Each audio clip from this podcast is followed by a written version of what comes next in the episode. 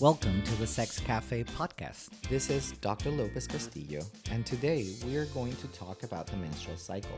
We're going to have a series of interviews with Uma Sriram and Radhika Desai from Period U C F. We're going to hear from Saarah Sharifi, president of Her Health at U C F, and we're going to listen from Doctor Annalisa Sega from U C F College of Medicine.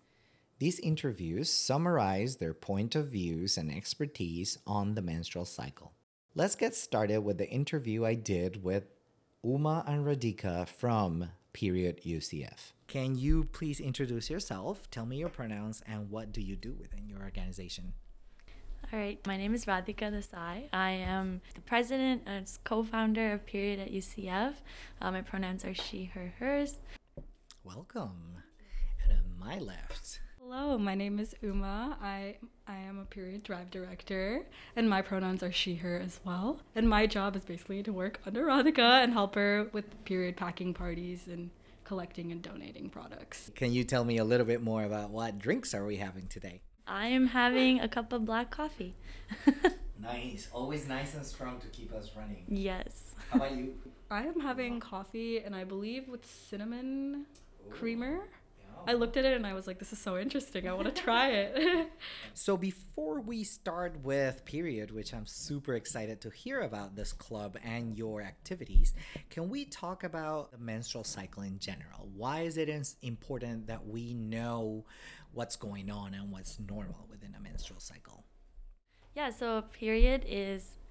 you know, biological phenomenon that happens to menstruators every month. Um, and that's why it's super important to understand you know, the biology of it and have it be a topic that is talked about openly. You know, we talk about things like other health conditions, or even now in our world, we're starting to talk more about things like mental health or that importance. And so period is another topic that I think, or we all think we should talk about more openly. And that's very important that you mention it, because we are more aware of other health topics that you cannot disconnect. So health is comprehensive, right? It's physical, it's mental, it's social. So we incorporate all of those aspects, and it's important to know what's normal and what's expected. At what age should we expect on average a period to start in people? I would say periods vary like immensely over everyone. Um, but when we look at like averages, I would say the average age of a period is from ten to fourteen, but you can see it as early as like seven or eight, or as late as sixteen or seventeen. Um, honestly, that's a conversation that's more likely with your doctor, just because, you know, there is so much variability with when periods start. Um, so I would say there's no such normal, but any time in that range. So normal is what it is for everyone, yeah. right? It's, yeah. it's different. And uh, since the start, since a person starts having periods, what should they expect for a normal frequency? It's usually, so a period comes typically every month with a twenty-eight day cycle on average. So every twenty-eight days, you should expect to have a menstrual cycle. Like Uma mentioned, every period is different. Every person experiences a period. Sometimes your cycle is different, even within like month to month. So some days you could, or sometimes you could have a twenty-eight day cycle. Some days it could be thirty, sometimes it could be twelve. But typically, yeah, around twenty-eight days, something again that you can like track. And there's great apps for that that we advocate for. And also there is like expected a little bit of variability, especially when you're young, just because, you know, the nature of your diet, stress, and other factors also really like affect your period and like the little variability, like the few days. So it's really important to like just like make sure that you don't like overstress if your period comes a few days late or a few days early, but also be comfortable enough to talk about it with a doctor as well. So if it's not exactly twenty-eight yeah. days on the no. minute, you probably should not be concerned, as long as it's within a normal range that repeats yeah. month after month. Yeah. Okay, wonderful. Is there any warning signs of how heavy is too heavy of a period? When should people be concerned about, you know, this is normal, it, it can go from spotty to heavy bleeding? So typically in a period, you bleed around a shot glass worth amount of blood, which I know when I found that out, I was kind of shocked. Like when you are experiencing a menstrual cycle, you you feel like it's a lot more blood than just a little shot glass. It's around like six tablespoons, so it's not too much, but it's obviously hard to like measure that. Uh, you're not actually filling up a shot glass when you're on your period. So in terms of heavy and not heavy, it's a kind of a subjective thing again. Some menstruators do have heavier periods than others. It is just like the nature of the beast. Spotting is normal sometimes as well. It kind of have to go with how you feel, I think. And also physicians, when you go to an O B G Y N, they probably will ask you how many pads you go through or how many tampons you go through. So that's one way that it is quantified, because usually a standard pad can last like four to six hours. So they kind of measure it that way. How many are you filling? So we talk about how frequently periods should repeat, right? On, on average, every twenty-eight days to recap. How long do they last? I would say maybe on average, five to six days. It can range from, some people have periods as short as three days.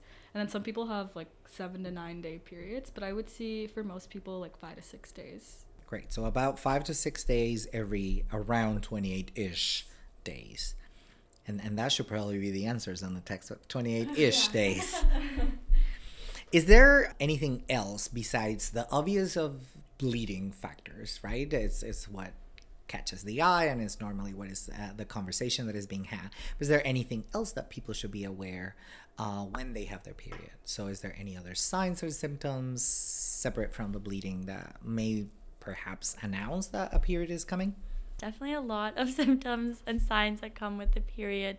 I'm sure a lot of people have seen, you know, all the media stereotypes and things like that, so I'm sure people are familiar. But, you know, things like headaches, nausea, bloating, fatigue is a big one, sometimes mood swings, cramps. So for a lot of menstruators, a lot of those symptoms start not even at the onset of bleeding, but a few days before, which can be a sign that your menstrual cycle is about to start. I know for me personally, they start around two, three days before. I start getting a little moody, start getting the headaches, and then I kind of know, okay, yeah, my period is about to start. And those symptoms can often, usually do last through the cycle as well, and sometimes for some menstruators even a few days after. So it can be more than just that five days of bleeding. It could be a few days before as well as a few days after. Yeah, I mean, definitely with mood, and I think mental health too, um, it's really important, you know, around the time of periods. There are some changes hormonally as well that can affect the way your mood is. But also, I think one we've been talking about more often in period is also some people go through some like appetite changes around the time of your period. So there's no like definite list, but I think, you know, there's definitely a lot of factors when it comes to your period, like mentally as well, that are affected. And Radhika was mentioning that there's some stereotypes there yeah. that have been like, does, so I have some questions about those urban legends uh, on stereotypes. Does chocolate really help with the mood changes during period? I think there has been research, you know, chocolate has been that commonly media like stereotype. There has been research, I think, with chocolate and hormones, and I think they found that like dark chocolate helps a little bit, but it I think end of the day just like a major craving that some people have. Um we've talked about it. Some our vice president actually, she doesn't like eating chocolate on her period at all because of the sugar in it. So it's not not every menstruator's preferred craving. Yeah. Now, what is the advantage that we have as a species for having periods? It it it it's differentiates us from other species that do not have periods. Think of fish, for example. What is our evolutionary advantage of having periods? What's the whole purpose of periods in nature? Yeah, so there are a lot of different theories for this question. I actually find it really interesting. Um, I think periods actually evolved, I think, forty million years ago. And I think the most commonly believed theory is that periods were a way to get rid of some of like the sperm-borne like pathogens. Um, so just a way to clean the body, remove any like chance of infection. But I think there's also, I think there's another theory that I think it's it's related to the metabolical like energy that the body uses. So it takes less energy to like shed the lining every month than it does to like maintain the lining of the endometrium. So I think that is another like big theory for why periods actually exist and continue to exist. Not being a menstruator myself, probably it's easier said than done and experiencing it every every week. But I do appreciate also your perspective within uh, your your club and also being like advocates for menstruators out there. Great. So now let's move into, now that we know the basics of menstrual period, let's move into how people, how can people handle it? How can people work and live an everyday healthy life handling their periods? So what gadgets and what strategies are out there to work on the on a normal period?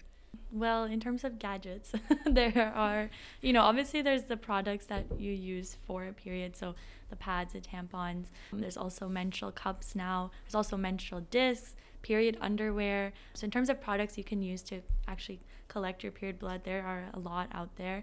And then there are a ton of things out there to actually combat the all those symptoms we talked about. So the pain, the cramps, the headaches. There are heat pads, you know. Can we talk about the heat pads that you bring up at the me- uh, the meetings? Oh yeah, so there are these heat pads that some of us like to use that are sticky. So they have an adhesive back that you actually can adhere to your like underwear or the back of your pant or the inside of your pants, and they just warm up at the sense of skin, I guess. And they're great because you can just go about your life and they keep you heated for like up to eight hours. So those are, there's a ton of things out there now. Fantastic. Can we unpack those a little bit more? So say, for example, I'm the single parent of a teenage girl who just started her, her period. What should I know about pads? Let's start with pads. I would say, so I would say if you're dealing with a daughter, you definitely have to talk to her and, you know, see what her flow is like. Just because there are a variety of different pads catered to different menstrual needs. So how heavy your flow is. There's also like different widths and size and lengths as well. So it's really important. That's also another personal preference. I figure the aesthetic also on your like the yeah. type of your personal yeah. underwear that you wear and how does it fit within your everyday life, right? right yeah. And there's also now I believe there's a lot more sustainable as well. So those are obviously a little bit more expensive. So it also depends on your your want or preference to, you know, be sustainable versus like cost effective as well. Yeah, thank you for bringing those considerations. Those are also very important for people who are navigating the mm-hmm. menstrual pad aisle okay. in the in the grocery store for the first time, right? There are a lot of options. It can definitely seem daunting. And when it came to coffee, we were just talking about how overwhelming choices can be. So choice paralysis is a real thing. So there's a lot of mystery and a lot of myths around tampons. What should we know about the basics of tampons? So what is a tampon? First and foremost. So a tampon is an insertable, I don't want to call it a device, but it's like an insertable absorbent thing that you can use for your period. And so yes, it is inserted into your vagina and it can stay up to six to eight hours. Typically there are sizes with that as well. And then there's a string. And so then after it's full, you just pull it out and dispose of it the way you would a pad. And it can be replaced and used continuously as long as it's replaced consistently. Yes. Yes. You do have to make sure that you like look at the time on the packaging just because there is a, a risk of T S I, yeah, or T S S, toxic shock syndrome, T S S, toxic toxic shock syndrome. Yes. So, so T M I. You mentioned that it's a, a, a device that it can be have this absorbent property. It's not properly a sponge. It's a medical. Let's say it's a medically engineered uh, absorbent device, right? So there's a lot of uh, urban legends about tampons and virginity. Can we talk about some of those urban legends and demystify it for our listeners? Yeah, I mean the tampons have have a lot of stigma associated with them in many cultures. Kind of the reason being that people have Fa- seem to believe that inserting a tampon makes you lose your virginity, and the reason they think that is because it could break your I think they think it could break your hymen, and the hymen has been associated with virginity, and that's kind of been the definition of when your hymen breaks, you're no longer a virgin. And so it's become this deeper issue, not just about a pad or a tampon or period. It becomes uh, you know, like a broader reproductive health or broader sex taboo topic. And so that's why ta- tampons are kind of so stigmatized for a lot of menstruators. I would say in the past, um, specifically when you talk about virginity and how, you know, tampons can take your virginity, um, virginity in the past, like with historical context, was basically used almost to objectify women just because it gave them a value. It also gave them like a standing. So I think it's really important to also consider that historical context of virginity when you talk about tampons that can like affect that, just because, well, actually, I looked into this yesterday. The hymen actually doesn't break. It just stretches. So the whole concept of it taking your virginity is just based on a myth itself. So it's really important when you teach someone how to use a tampon or you inform them about it, that they're not, you know, just believing this myth that it breaks your virginity or takes your virginity. Also as a social construct, yeah. Probably in nowadays society, yeah. It's it has nothing to do with our everyday practices. So right. People should probably be aware that health comes first, and being a conscious and well-informed consumer mm-hmm. of menstrual products should take some pre- precedence over urban legends, right? And that's why we're here. We're here to demystify those. I think we see that a lot. Like the tampon virginity myth sort of, I think, like represents the issue that there's so many myths out there that the more we talk about them, the more they seem real. You know, like the hymen not breaking when you use a tampon is something that I didn't learn until I was like almost twenty years old. I mean, I had thought it forever, or, you know, while I was menstruating. So it's super important that we talk about things and, you know, make, if it's like a simple fact like that, make that more accessible to people so they know, I guess, through podcasts like this and different educational ways. Thank you so much also for your advocacy as well. It's just, the more we learn, the more we can get the word out and make, that's the whole idea, make a better word for everyone, right? Now let's talk a little bit about more cutting edge technology, right? I'm pretty sure it's not new from last year, but menstrual cups are a new thing and they are in social media and there's a lot of advocacy Uh, around it. What is it about menstrual cups and menstrual uh, discs, as you mentioned, that is so innovative, and why is it so in the media nowadays? So menstrual cups and menstrual discs are definitely gaining attention because they are a great sustainable option for menstruators. A lot of people do actually say that they find them to be more comfortable than a pad or a tampon. That again is subjective, but it's a great option. It basically, the cup is, it looks like a little kind of like a little like a little shot glass almost, um, but it's usually made of rubber or silicone, and it's you insert it the same way you would a tampon, so into your vagina, and it just sits there and collects the blood. And then at the end of the day, it actually, you can keep it in for like eight to twelve hours, I think. You just dump it out, and then you clean it by just boiling it in like a pot of water. So it's a really great option for people because you can use it for up like for a really long time, for more than maybe a couple of years. So it's more affordable. It's like twenty bucks for one. It's great for the environment because you're not using tons of pads and tampons. Yeah, pads and tampons take a long time to degrade. Mm-hmm. So having the option of buying a menstrual cup, if you're comfortable with using it, does really like positively impact the environment as well. So makes sense. And also it's quite convenient to have one or two just around. Uh, if you're traveling or if you're caught off guard and not prepared, it's just there mm-hmm. to be used. That's fantastic. And again, ma- material-wise, I guess as as long as you keep the the exchanges within the, the recommended period, so I would recommend everyone to check their manufacturer instructions for what are the recommended time that you can have your menstrual cups on. And as long as you comply with those, just like a tampon, you will prevent you will prevent infections, and it should be sustainable. What would be some of the resistance that you have heard in your advocacy campaigns about menstrual cups? Why do people may have some doubt? I think the big, like one of the doubts is just accessibility. Like I mentioned, it's usually around like twenty dollars, which, you know, if you're doing the long-term breakdown, it is more affordable, but in terms of for that first purchase, it's more expensive than a box of pads or box box of tampons. It's also not always accessible to those menstruators who don't even have access to pads or tampons in general. Menstruators who are below the poverty line and on food stamps. Usually menstrual cups aren't something that they can purchase with those food stamps, so it's not completely as accessible as our standard pads and tampons are. Just there's just like a general fear with menstrual cups, just because it is like, well, pads and ta- tampons are very common. A lot of people talk about them, but you know, when it comes to menstrual cups, there's not been a whole lot of conversation until recently about them. So I think just a general fear as well.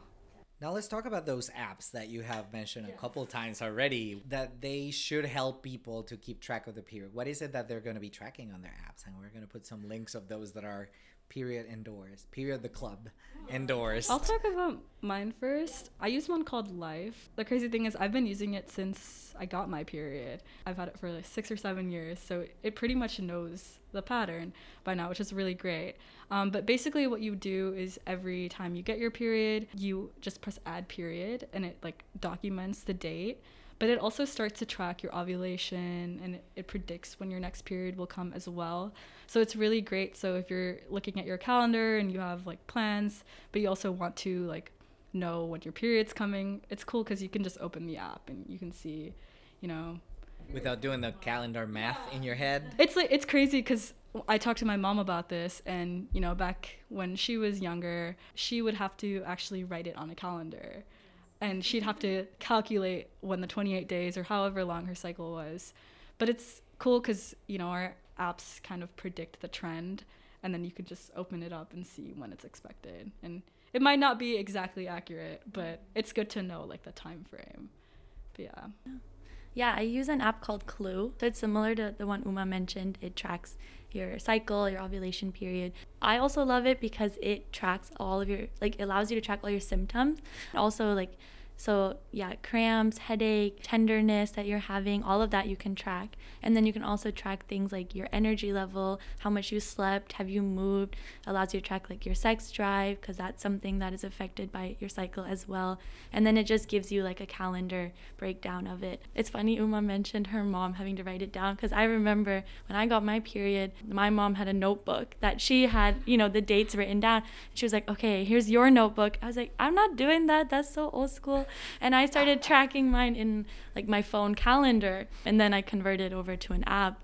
But I just recently got my mom to get an app as well, because she was still doing the paper. I don't think my mom uses an app yet. I think I think by now though, I think it's like ingrained in her that she just she just knows it's coming. We were just talking about how change can be challenging, right? right? As you have been used to that, wor- that to that way, and that way is effective to you. That's that's really fascinating, because Uh, not only you have your data, but you can make so much, so many predictions out based on that data, right? Think, for example, when you are in the reproductive age, you already have this wealth of data behind it that can tell you, you know, if you are already looking to have children, this is probably around the time when you're going to have ovulation. And having that background data is so important, the benchmark. Now let's talk about your club. Your club, funny enough, not to be confused with the actual period, but your club's name is Period. Tell me more about what Period advocates for. Yeah, so I can talk a little bit about what Period is. Um, so Period is actually a national organization. It's called Period the Menstrual Movement. It was started by, her name was Nadia Okamoto, and it was started a while ago. And so Period at U C F is just a local chapter of that. There are tons of chapters all across the country, but also across the world, of men just people who want to advocate for period, like ending period poverty, advocate for menstrual equity, advocate for just having conversations like this. So we started Period at U C F three years ago. It was me and my friend, her name is Isha Gosalkar, and we started it on campus because we're both aspiring physicians, aspiring O B G Y Ns actually, who are super passionate about the movement and the organization's purpose. We had really different experiences with our periods growing up in terms of cultural stigmas or just how it's talked about at our homes. And so we kind of just wanted to form a group where we could talk about these things and share our experiences. And so it's turned into a great club, and we have awesome directors who will all join us to host workshops, to do donation drives. That's fascinating, the work that uh, Period has been doing at U C F. And uh, do you limit your work within U C F, or are you also reaching out to the community as well?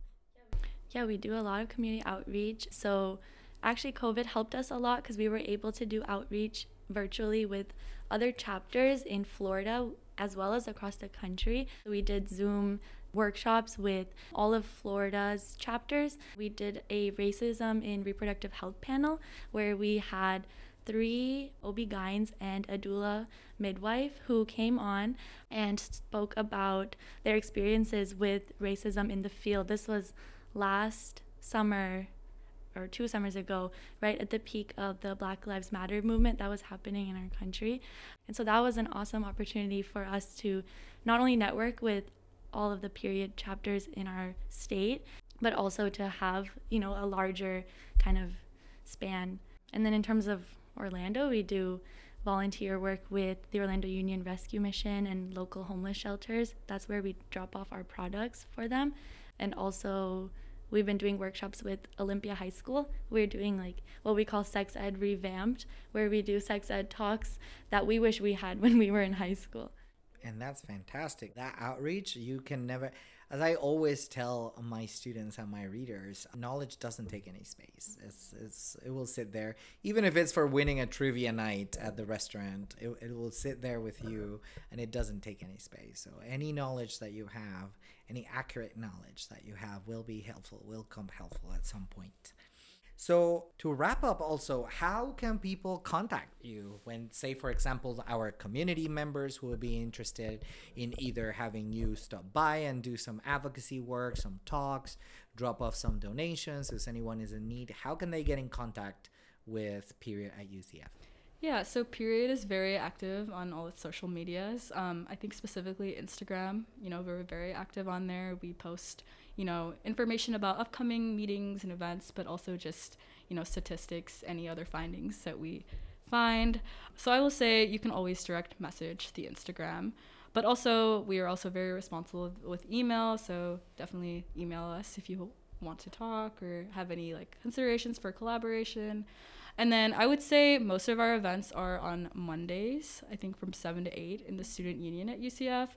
So we're open to all people, so please feel free to come and, you know, interact with us and learn more about periods as well. And then I think you'll probably know a little bit more about like the collaboration side of it. I mean, if anyone's interested in, if their organization wants to collab with us or do a service project, like Uma mentioned, Instagram, email, those are all ways you can get in contact with us. Um, we also have a website, period U C F dot com. Um, that's where all of our events kind of are posted if you are interested in seeing when one is to come out to. And if you're a U C F student, if you're on Night Connect, it's also really easy there. You just have to join as a member and then you can see all the events. That's fantastic. And for our listeners, we're going to leave a uh, link to all these resources, to the social media and the contact information, and evidently to the website, so they can follow all the great things that Period is doing for the U C F community and for the Central Florida community. And if they're interested in knowing more what they're doing abroad as well, uh, they can follow up on those breaking news soon. So I would like to thank Radhika and Uma. Thank you so much for your time today with us, and we appreciate all the wealth of knowledge that we have uh, to share with our listeners, and uh, hopefully we will follow up with uh, great news on upcoming seasons of the podcast as well.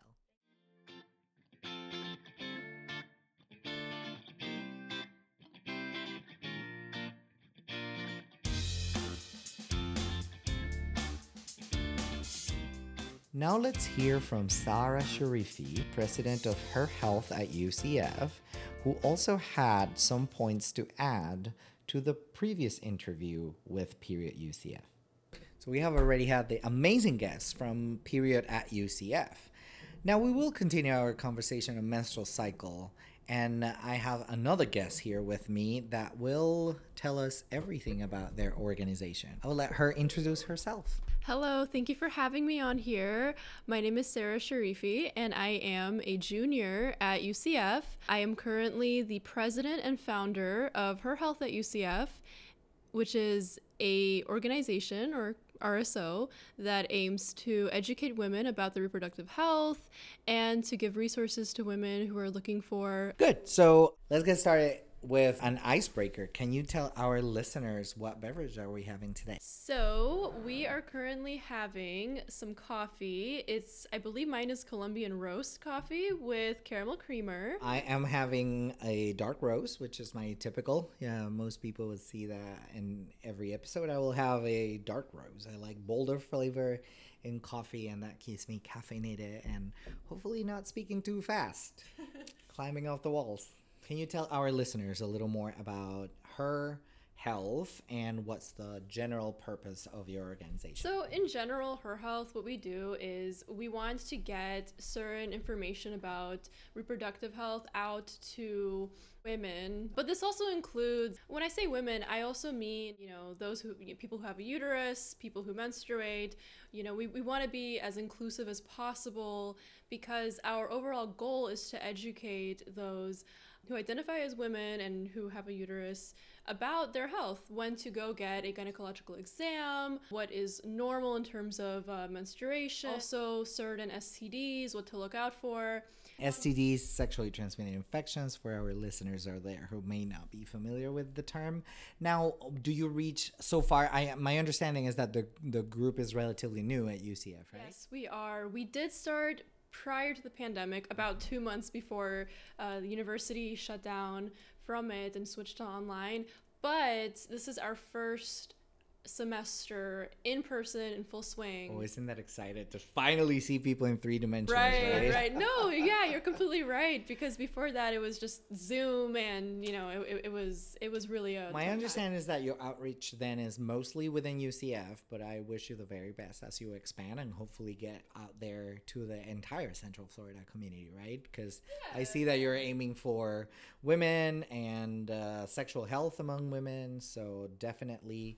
Definitely a, a great job that we we commend you for. Thank you so much. I really appreciate it. And yeah, we, we hope to expand our outreach, our scope in general, and get to women even outside of the U C F community. Our overall goal is to actually have a branch at each Florida university uh, so they can have their own branch of Her Health. That way we can also partner and do events, you know, among the universities and, you know, just become a pretty big organization. So with the folks from Period U C F, we discussed the importance of a normal, healthy menstrual cycle for the uh, for all menstruators out there. But uh, our listeners as well should be concerned or warned about any red flags, right? No pun intended. And uh, abnormal signs of menstrual menstrual cycle would be important. So we can we get started by defining uh, abnormal. So we have already discussed with them, you know, what is normal to one person is not normal to the other, but you should have some consistency there. So what would qualify as an abnormal or a red flag in your menstrual cycle? Of course. Um, just one important note, I'm not a medical professional. This is solely based off of my own experience.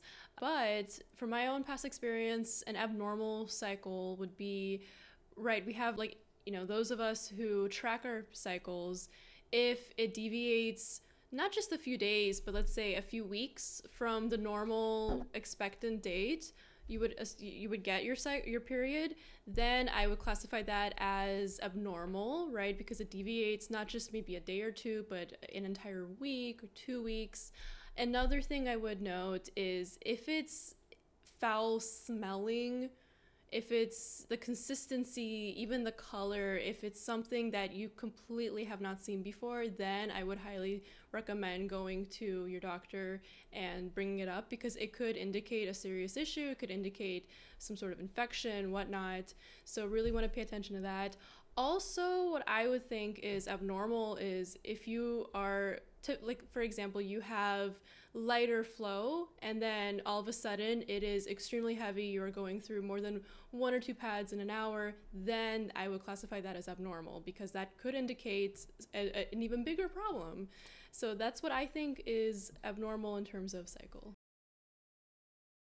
And again, what I love about your answer is that it resorts back to that idea that you need to keep track of what is normal for you and what is expected for you, right? Yeah. Just like any other health issue, for example, keeping track of your skin and what are the, the moles and what are what abnormal signs. You, you know, you will only know what is abnormal once you keep track of what is your everyday normal. Exactly. And that varies by person. Exactly, right? Exactly. And it's also important to realize that, you know, by keeping track, you're doing yourself a favor. So when you go to the doctor for a complaint, you also have a little, like, how do I say, note keeping. So yes. You can, re- you know, go back to reference. That way you can also help your physician make the best choice for you and to help you as best as they can. Because a lot of times, even my own personal experience, we tend to keep things in our minds. And then when they ask us, we go, wow. Life happens, right? And there's going to be so much on our minds constantly that keeping track of that. We have heard from our folks at Period U C F a couple apps that menstruators are using to keep track of their period and understand not only where they have been, but also how that period behaves, right, and what recording of data they could use to share with their providers. So let's talk about flow. So earlier we heard that it's about one shot glass per day. How can our listeners keep track of flow at any given point and then usually determine if it's more or less than what they're used to? Right, right. Going back to uh, my previous statement, just keeping track of how many pads or tampons, or even those who use a Diva cup, how many times they have to change and replace those, right? For example, let's say person A typically goes through one pad every three hours, right? What would be abnormal for them would be, let's say, three pads in three hours. That would mean that their flow is much heavier than usual, and it's a good way to keep track of their flow and to understand how much they're going through just by, you know, keeping, being uh, being mindful of how many pads or tampons and whatnot. Uh, so I think that is the best way to keep track, and, you know, that way they can see, okay, you know, am I having a A heavier flow than usual, usual, a lighter flow? Is it consistent? That's that's great tip for keeping track of that flow. Now let's talk about frequency. How frequent is too frequent, and how far apart is too far apart? Of course. So one thing I love to bring up is that our body goes through a lot, hormone-wise, our dietary pattern, our sleep, our stress. So those factors can actually alter the menstrual cycle. That's why sometimes, you know, period might not come on a specific day every month. It changes. So when it comes to, okay, well, how do I know, you know, too far apart is not normal? How do I know too little apart is, you know, something I should go to the doctor for? You know, it's good to, first of all, like we were talking previously, to keep track of it using an app. You know, it, it allows you to see, okay, what is your average menstrual cycle? Is it, you know, twenty-eight days, twenty-nine days, thirty days, right? So that information allows you to see, okay, this is my usual cycle, right? And then, for example, you know, let's say something comes up, right, and you're having, you know, worries, you can go back and compare, okay, well, this, let's say last month, it lasted this many days, and then this month, you know, it's going on for longer or for shorter. Personally, I would say if it is, if someone were to get their period a few days later than usual, I wouldn't worry too much about it, just because, like I said, you know, in medicine, if it deviates just by a little bit, it's not a cause for concern, immediate concern. But if it does, you know, deviate, let's say like by weeks, then that is when you should go go to a doctor. Yeah. And get it checked out. And then if someone is having, let's say, you know, they f- they think they finished their period, and then in a few days they get that same period again, that is also a cause for concern, unless this person, they know that they have an abnormal cycle, whether it's due to P C O S, polycystic ovarian syndrome, or if it's due to birth control, they just started, you know, then those, you know, wouldn't warrant, you know, significant alarm. But if it's someone who typically has fairly, quote unquote, normal periods, then I would go see a doctor. Definitely. And that's why it's important to keep track of those periods, because not every I jokingly say that not everybody read the textbook, right? right. Not everybody behaves exactly like right. the textbook says they should. So there will be cycles of twenty-five days. There will be cycles of thirty-five days. And at least having that ballpark figure can help determine that normality, quote unquote, right. in your in your period frequency. Right. How can our listeners stay in contact with you or your organization? Say, for example, they want to collaborate, they want some outreach events, or they want to join you. What what should they do to reach out? The best way to reach my organization is to actually follow us on our Instagram. Our Instagram is Her Health U C F. No spaces, no periods. It's H. Should I spell it out? Yeah. It's uh, Her Health. So H E R. H E A L T H U C F, and you can follow us. Feel free to D M us. We will get back to you as soon as we can. Thanks, Saarah, for joining us today and talking about abnormal signs and symptoms on the menstrual cycle, and uh, we look forward to see the great work that you're doing with Her Health U C F.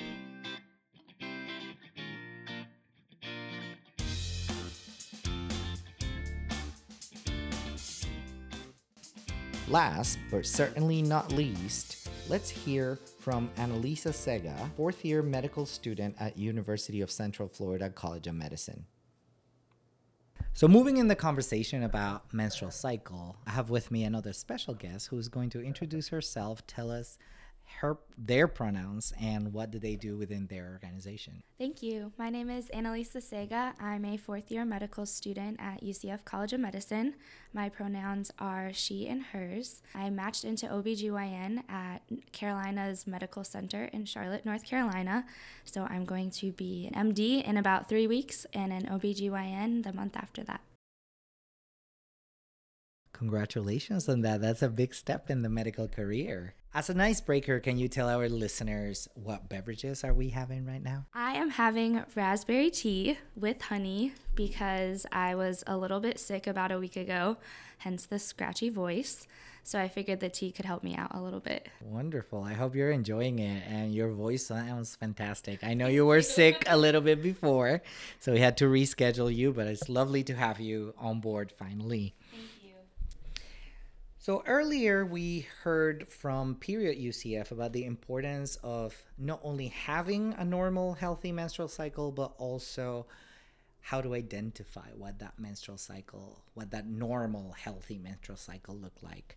Can you recap us on, from your point of view, what is a normal, healthy menstrual cycle? Sure. So a normal menstrual cycle, when you are not on any additives or hormones such as over-the-counter medications or oral contraceptives that would interfere with your body's natural hormone progress, will look something like what we call the first phase, being your actual menses when you're bleeding. That lasts about five to ten days in a typical female who has reprodu- uh, female reproductive organs. Generally speaking, that's what we mark as day one of a menstrual cycle, is the first day of your period or your menstrual flow. That is typically accompanied by some cramping. Cramping is actually very normal. There are other symptoms that are a little less normal that we can talk about, but lower abdominal cramping is very normal because your uterus is a muscle that contracts. So when it's bleeding, it tries to contract to stop the bleeding. Following your menses, you enter two different phases that all have to do with hormones in your body. So when estrogen, a hormone that I'm sure you guys have heard of, is very low, it controls some hormones in your brain that also end up being low. And then over time, the estrogen kind of goes up around day fourteen. And then day fourteen, people sometimes get this little pain on one side of their body. It's actually called Mittelschmerz pain. And when that pain happens, it signals that you went through ovulation. And so when that pain happens, it signals that you went through ovulation. So the ovary releases a little egg, so sometimes you can get a little twinge of pain. And then once that day happens, at day fourteen, the next anywhere between fourteen to twenty days of your menstrual cycle are what we call the proliferative phase, where you're kind of building up the lining in the uterus to either A, accept a pregnancy, or B, go through menses again. So in total, a normal cycle has about five to ten days of bleeding and twenty-eight to thirty-two days of the other phases. Oh, and that's fascinating because that's important to mention, especially in people who are looking to get pregnant, right? Get yes. it, get that cycle as regular as possible. Exactly. Also, there are, as I said, not everybody, not every space body yes. read the textbook, right? So yeah. not all cycles were created equal, and sometimes there's some regularity to them, but some of them may be a little irregular. At the beginning, you mentioned some factors that may be influencing that, you know, this, this month, the period is a little shorter or a little yeah. longer. What are some of those factors? We have, we have had some comments from our listeners about, specifically to ask you about hormone-positive foods. So if you can can walk us a little bit through that process. Sure. So like you mentioned, foods, foods and exercise are very important to maintaining normal body hormones, not just with relation to the female reproductive system, but stress hormones, adrenaline, cortisol, how you sleep, how you function during the day. All of those hormones are very dependent on exercise and food. So with regards to the menstrual cycle specifically, we've actually found in research that bodies who have a B M I over thirty to thirty-five could tend to have a little bit longer periods, a little bit longer bleeding, a little bit longer cycle in general. Now, the reason why that is the case is something that can be discussed in a whole other podcast, but I feel like it's important to touch on because a lot of women go to the doctor and have period cramps or have cycle irregularity or are having trouble getting pregnant, and the doctor tells them to lose weight. And that's not, A, very easy to do, and B, it's not, you know, a good solution when you go to a doctor, right? It's not something you want to be told. But there is evidence suggesting that hormones that are secreted from our fat cells actually interfere with estrogen signaling. So I just like to point that out because I've been asked so many times, like, why did my doctor tell me to lose weight, like, so I could get pregnant? And there really is science behind it. We're not just trying to be mean, which is why healthy foods and exercise are very important for maintaining a regular cycle. And as for hormone-positive foods, there are certain foods that are said to be a little bit more aphrodisiac than others. There are also foods that are said to kind of pump up the body's ability to synthesize proteins, which hormones are made out of. Typical things that you think of for like aphrodisiac type foods are like chocolates, oysters, things with different chemical compounds in them. You know how people say when you eat turkey at Thanksgiving, you get sleepy because there's a chemical in there that makes you sleepy. It's not just because you ate way too much food. So other hormone-positive foods tend to synthesize higher levels of protein. I mean, a couple I could think off the top of my head that I go for are like spinach and blueberries, kind of things that have a lot of antioxidants because they decrease the inflammatory response, and also things that have a lot of amino acids to help set, build said hormones afterwards. Now, when it comes to red flags of the menstrual cycle, we already had the conversation of having a little cramping may be normal. Let's get start with pain, get started with pain. So when pain, when does pain become not manageable, and what can our listeners do to keep it under control? And when do they know it's time for a consultation? So a few little tips to just keep normal pain under control, which is usually abdominal cramping, kind of like maybe you ate a bad food or almost as if you pulled a muscle deep inside of your abdomen. It should not necessarily feel like you are being stabbed repeatedly for multiple days or feel like there's some type of like twisting pain as if you pulled a muscle or, you know, something was impeding with blood flow to a certain organ. Also, in regards to pain, it should not be interfering with everyday normal functions or with body's other functions. So if you are, say, having trouble urinating, going to the bathroom because you're in so much pain, or if your pain is then causing significant nausea and you're losing weight because you're unable to eat, I would consider those red flags. As for pain in of itself, you can do heating pads, N SAIDs, nonsteroidal anti-inflammatory drugs, things like Advil, naproxen, which is also Aleve, are very good at controlling muscle pain.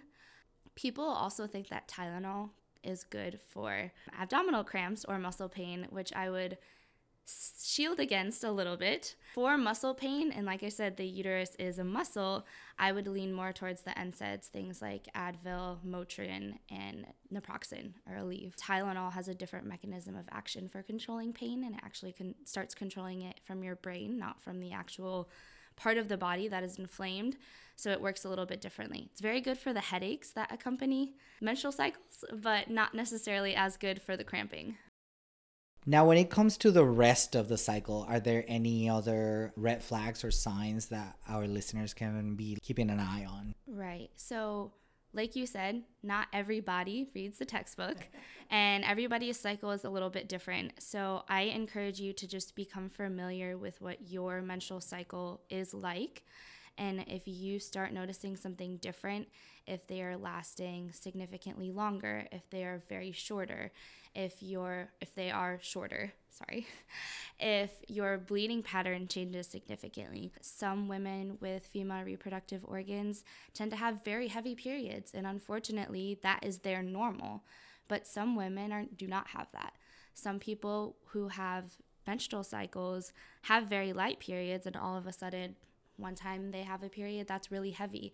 And while it may not be abnormal if you asked your best friend about it, to her, it's abnormal for that person because it's not what they're used to. That's the best advice I could give you for abnormalities with your own body. Specifically, there are things called like bleeding counts that are done in the hospital. So if you are completely saturating one pad every hour for more than four hours, that's considered too much blood loss, as well as having any signs of anemia when you are showing. So, so anemia is when you have lost too much blood, and some signs of that could be dizziness, being cold, being pale, shaky. Your eyes can be very, very white. Sometimes the gums around your teeth are very, very white. Things that just signify significant blood loss, which can come from menstrual cycles if you have a heavy enough period. That is definitely something to get immediately checked out for. Absolutely.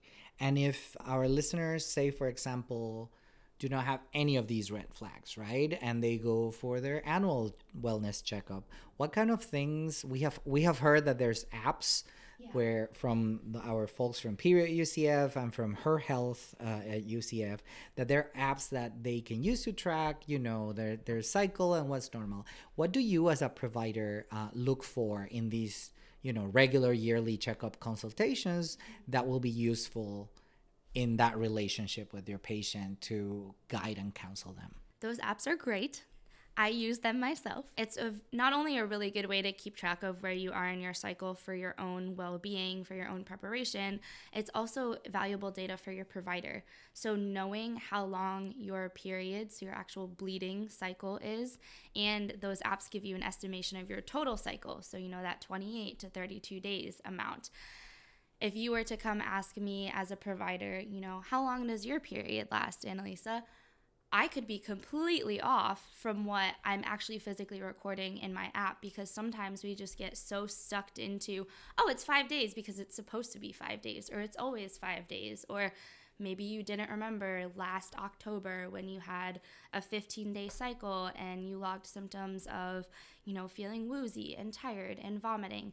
And then you have that record to go back and then bring those problems to your provider, which is really important for us because we like having data like that. Doctors love data, and apps that give us numerical data are very, very useful. Even better, right? And that has been the story with diseases, right? So people who have high blood pressure, for example, keep their logs exactly. and keep their tracks. People with diabetes keep their logs and keep track of that. But when it's not a disease, when it's a normal physiological function, sometimes it's either, ah, we forget or we don't do it. So uh, as you were saying, apps are great to actually kind of automatically collect that data in a sense. It, it just becomes second nature, right? Exactly. Let's talk about a little bit about age and menstruation.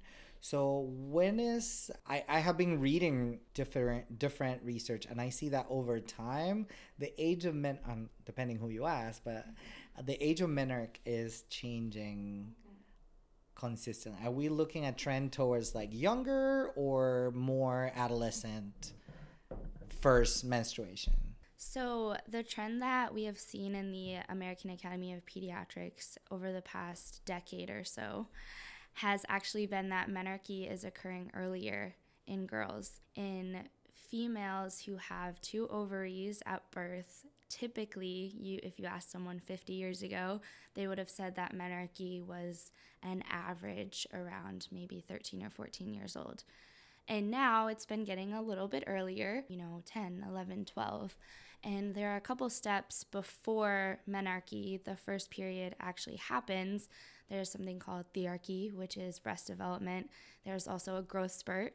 So people who were born female at birth or who have two ovaries for their sexual organs typically go through a growth spurt where they get very tall very quickly before menarche, whereas males go through their growth spurt usually a little bit later, closer to the high school age, even up into adulthood.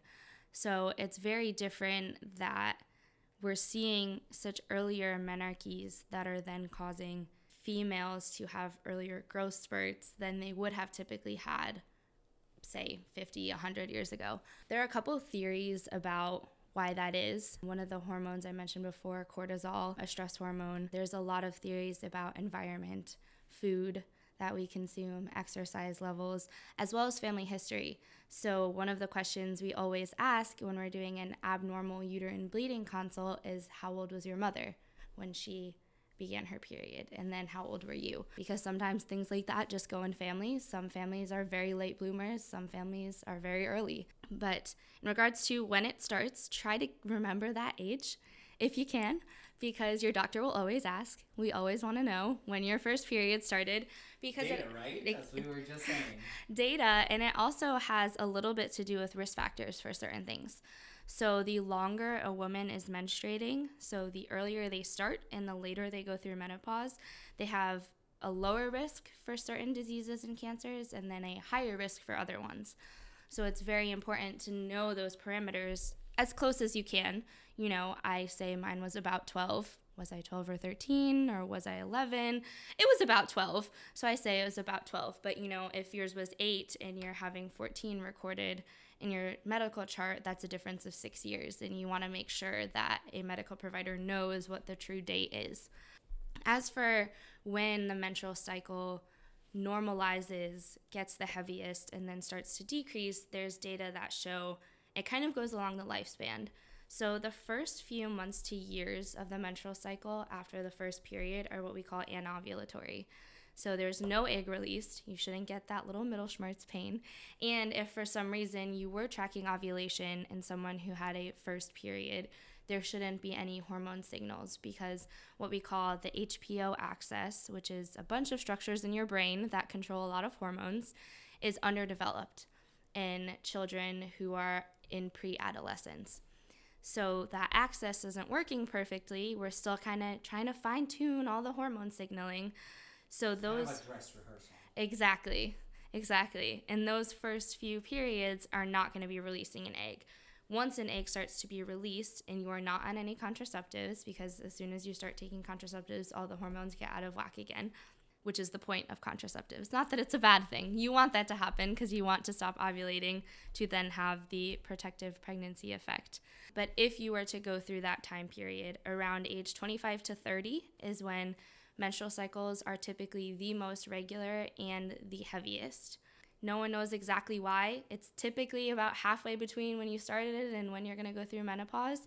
So we think all of the hormones kind of just hit that pinnacle and then start to decrease. So from, say, thirty-five on, those hormone levels are getting minusculely lower every single month. Mm-hmm. So that over time, your menstrual cycle will be getting longer in terms of the time between bleeding, and that bleeding itself may actually get lighter as well until you ultimately come to menopause, when you stop having menstrual cycles altogether. That's great. And now linking these ideas of cancers and preventative services for cancers, for example, cervical cancer, which is not related to hormones, but links back a little bit to menstrual cycle, which is our conversation. Is there a best time in the cycle for women who get their pap smears?